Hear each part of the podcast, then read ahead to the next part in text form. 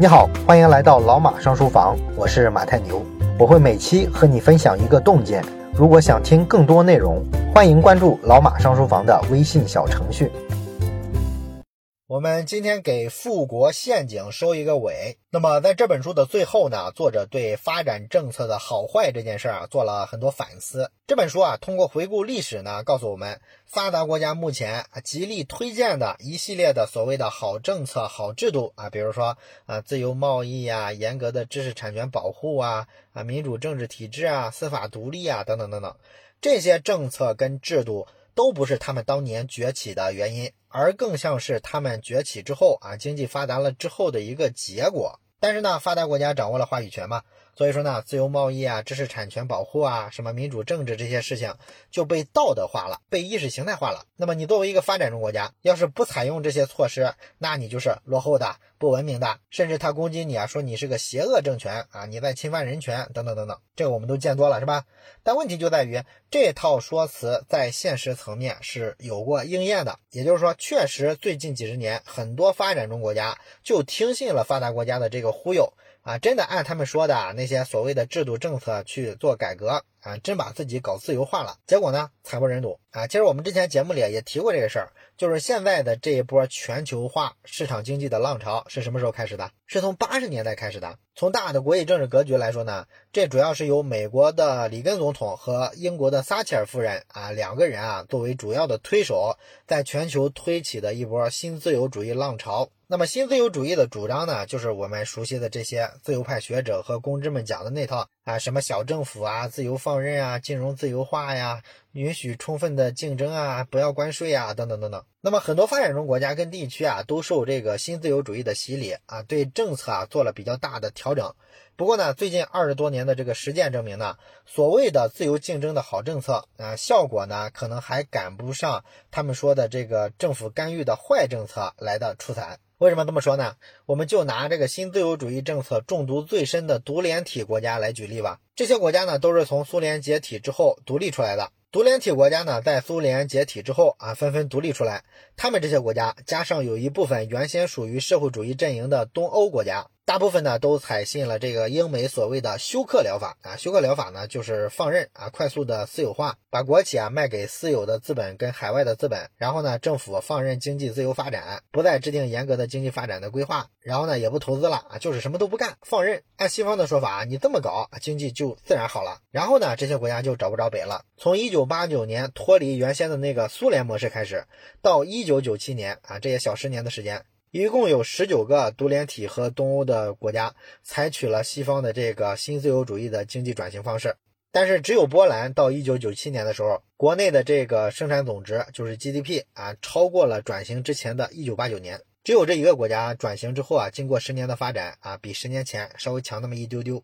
而另外的十八个国家呢，花了接近十年的时间，天天折腾啊，所谓的休克疗法，最后呢，如愿以偿的把自己家的经济啊搞休克了，哎，都赶不上转型之前了啊，甚至呢，像这个格鲁吉亚呀、阿塞拜疆啊、摩尔多瓦、乌克兰啊等等这些个国家，一九九七年的时候啊，人均 GDP 还赶不上一九八九年的人均 GDP 的百分之四十。哎，也就是说，搞了十年休克疗法，把自己的经济快弄萎缩了。那么，休克疗法真正最大的受益人呢，其实是西方人。哎，他们不仅啊肢解了自己曾经的宿敌苏联，啊，战略上呢还对这个俄罗斯啊形成了一种包围。通过忽悠这些国家啊国有资本的这个私有化改革吧，西方资本啊还趁机进去啊抄底啊，侵吞了这些国家无数的国有资产，可以说是彻彻底底的赚翻了。啊，唯独惨了的就是这些国家的老百姓。啊，经济是越改革越差，生活水平呢是直线下滑，然后呢想重新改回到以前也是不太可能了。哎呀，国企都没了，你怎么改回到以前？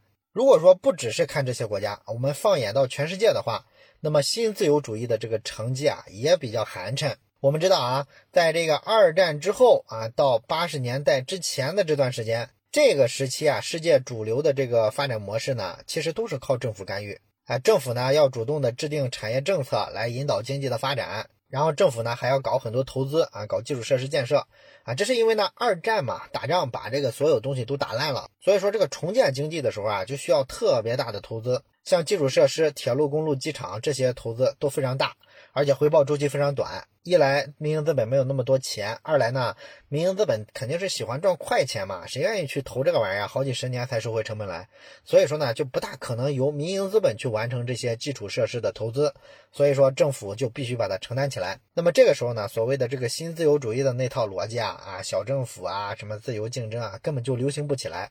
不论是发达国家还是发展中国家，在战后二三十年里啊，都是靠投资拉动经济的。那个年代，包括得诺贝尔经济学奖的，其实都是支持凯恩斯那一派的人多。那么按今天发达国家把持的这个主流意识形态来说呢，哎，反而说战后几十年的这个政策就是坏政策了。但是呢，就是这些所谓的坏政策，哎，让全球经济啊其实发展的不错。有一个叫维斯保罗的经济学家统计了一百一十六个国家在一九六零年到一九八零年间经济发展的数据。那么这个数据显示呢，这期间啊。一百一十六个国家的人均 GDP 的年增长率是百分之三点一，而新自由主义这一套逐渐流行起来之后的一九八零年到二零零零年，还是这些国家的人均 GDP 啊年增长率呢只有百分之一点四，也就是说增速下滑了一多半。而这一百一十六个国家里啊，只有十五个国家在一九八零年到二零零零年这二十年里大于百分之零点一的增长幅度。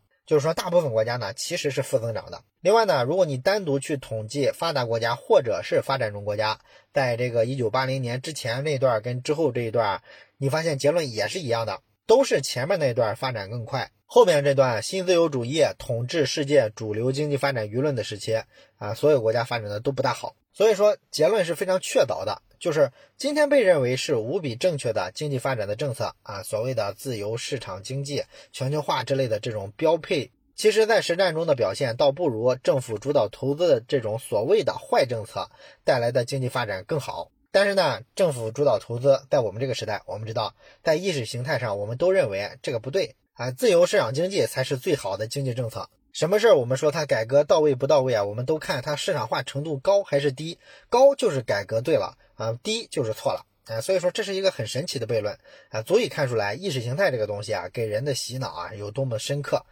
那么今天呢，即便你不是一个恨国党，不是一个公知啊，应该啊你也从来不会怀疑市场经济的这个主要作用。哎，包括我们国内的这个官方媒体啊，都是这么宣传的。主流媒体啊，不管他用什么方式去表述，其实表达的意思都是一样的，就是改革开放四十年的经济腾飞，主要靠的是市场化的推动啊，市场是第一大功臣，这其实就有新自由主义的这个意识形态的成分在里边，是吧？很少有人会认可说政府的投资其实比市场的作用要更大，但是从事实来看呢，很可能啊，确实是这样的。那么这个结论呢，就需要我们认真的去反思一下。就是政策或者是制度啊，到底在一个经济体的发展过程中，它起什么样的作用？其实呢，以我个人的观察来看，政策或者是制度，只要不是特别糟糕，特别糟糕指的是什么意思呢？就是它直接很明显的阻碍了这个经济的发展。比如说，你就直接禁止所有的市场交易啊，你只要不是特别极端。啊，能大体上、整体上保证这个经济发展的各个要素流动起来啊，尤其是这个人才、资金、技术、土地这几种要素，只要基本上能保证这些大的经济要素啊能流动、能交易，一个地区的这个经济啊，一般来说就会慢慢的发展起来啊。至于说政府构成的方式啊、司法执行的细节严不严啊、什么知识产权是不是被尊重啊，其实这都是些细节的东西，都不起决定性的作用。政策或者是制度啊，它确实对这个发展还是有比较大的影响的。但是显然呢，现在我们提到某个国家的发展，其实不是看的它的制度跟政策好不好啊，一般来说不至于特别差。但是显然，现在呢，我们提到某个国家的发展啊，首先都会说啊，它制度不行，它政策不好啊，我们都会觉得这是起决定性作用的。显然，这个认识呢就是有偏差的。其实，制度或者是政策，只要不是很坏就行了。剩下的决定这个地方经济发展水平呢，其实要看基本条件啊，比如说你这个人口规模到底够不够啊，人才的密度够不够啊，有没有资金进来啊，然后外来的技术有没有输入啊。包括说当地的这个民族文化啊，是不是有利于发展经济啊？等等等等，这些才是更底层的基本的决定经济发展的配置。这些东西优先级按说应该比这个制度政策要更高，但是很奇怪啊，我们讨论反了。那中国经济过去四十年的腾飞呢，当然有很多制度跟政策上的这个创新改革，这个我们肯定不能否认它的贡献。但是我想根本上来讲呢，还是因为中国人这个群体是适合发展经济的。中国呢是一个十几亿人口的单一民族国家啊。然后呢，我们整个国家呢，基本算是同宗同源同种啊，说同一种语言，是一个统一的大市场。那中国的民族文化和传统价值观呢，也很有意思，它强调的是为子孙后代存钱置地买房，所以这先天的就是一种非常精英主义的文化。啊，因为之前我们老讲职场精英文化的时候啊，讲的就是这一点。这实际上就是什么？实际上就是延迟满足。你想成为一个精英啊，就要去追逐远大的目标啊，不要追求眼前的这些贪图享乐啊，是吧？人家玩游戏，我也玩游戏，这个不行，你成不了精英。你应该是放弃眼前的这种享乐啊，人家玩游戏的时候，我去努力的学习，去参加培训课，这样的延迟满足，你才有可能成为精英。那么一个国家也一样，我们中国人呢，总是为了子孙后代在奋斗。哎，很多人一直说啊，这是一种非常落后的文化，它怎么会落后呢？这一代人愿意吃苦，愿意勒紧裤腰带过日子，这一切呢，都是为了让后代在一个更高的平台上去竞争啊，让后代发展的这个空间更大，这就是典型的精英文化。所以中国人有这种传统的价值观，他就不可能经济不好。我们如果放眼到一个更大的历史逻辑里，